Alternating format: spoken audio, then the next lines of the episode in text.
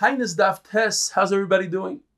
Says Yochanan, one of the reasons why sometimes Hashem stops the rain is because people pledge money to tzedakah and they don't fulfill their obligation.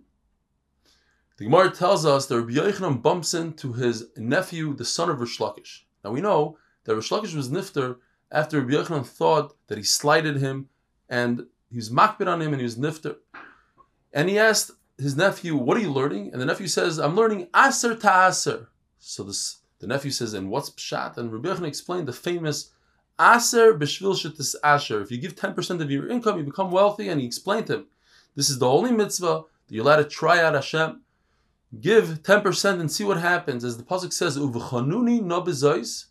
Try me out, uvchanuni, and ba'rikoisi lachem bracha ad and I'll give you brachas without any limit as the Gemara darshans, as she yivlu sifsei until your lips will be worn out from saying enough, enough. Rabbi Yochanan also was wondering. It says in the pasuk, "Givelis adam to salav darkoi val Hashem yizaf liboy." Person does wrong and then he blames Hashem. Everything that it says in the Navi must have some sort of hint in the Torah. And where is it in the Torah? And the kid, his nephew said, it says in the pasuk in next week's parasha, "Yechriduish Eloch." Lemor mazois lanu. What did Hashem do to us? Why did Hashem do this to us? That He put the money back in the sack, and again, without realizing that it's their own fault, not Hashem's fault. So Rabbi Yochanan was very impressed by him, and Rabbi Yochanan lifted up his eyebrows to see who this kid is.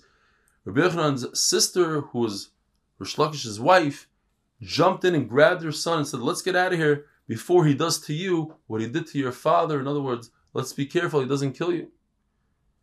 The Gemara tells us, Parnasa, food comes in the form when it's only to the rabbin for a tzibur. The be'er of water that we had in the midbar was because of Miriam. The anani covered are because of Aaron, and the man is because of Moshe. And at the end, when Aaron and Miriam were nifter, we had everything in the schus of Moshe. But because it's for the rabbin, was for Klal Yisrael, even though it was because of Moshe, because of Aaron, is considered Rabbim, not a Yachid.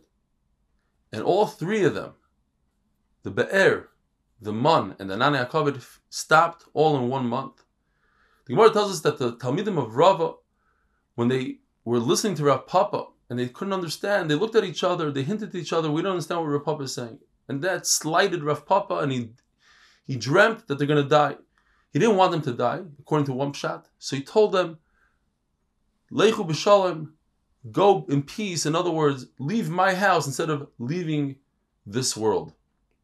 The Gemara says that Rav Shimi used to ask Rav Papa many questions, and then he heard Rav Papa saying in Tachnon Hashem, please save me from the embarrassment that Rav Shimi asked me questions.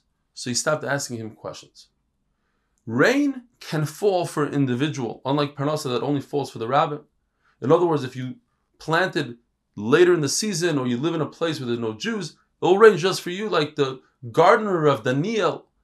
If Daniel would point and say, I need rain in this spot, I need rain in this spot, it would just fall in that those spots. For every tzaddik, HaKadosh Hu makes a chaziz, which is a flying cloud, which has a thin layer on the bottom and thicker on top. When it drizzles in the beginning, it's a sign that a very strong rain is about to come. And when it drizzles after the rain, it's a sign that the rain is going to stop. Ula says, though in Bavel, where they're known to be liars, they pledge to tzedakah and don't pay, the rain also lies. So just because you see a drizzle doesn't mean anything. Ula also noticed that dates are very cheap in Bavel. So to start off with, he said, hey, it's so cheap, then what's the excuse to not learn Torah? You can get away with nothing. But he bought a bunch of dates and he ate them and he became really sick from them. And then he said the opposite. These dates make people so sick, yet in Bavel they learn Torah. According to Rabbi Eliezer, rain comes from the ocean and the, the salt evaporates, stays down in the ocean. The, in other words, the, the clouds, they make the, the water sweet. Once it's up, it's up in Shemayim, so to speak, so it's considered Mali Yosef, that the water comes from up there. Rabbi Shua says no. The way it works is the clouds open up and they grab water from Shemayim, and it has the, the clouds have holes in them, almost like a sieve, and that's why when it rains, there's a distance between drop and drop. It doesn't just come down in one shot. And have a wonderful day.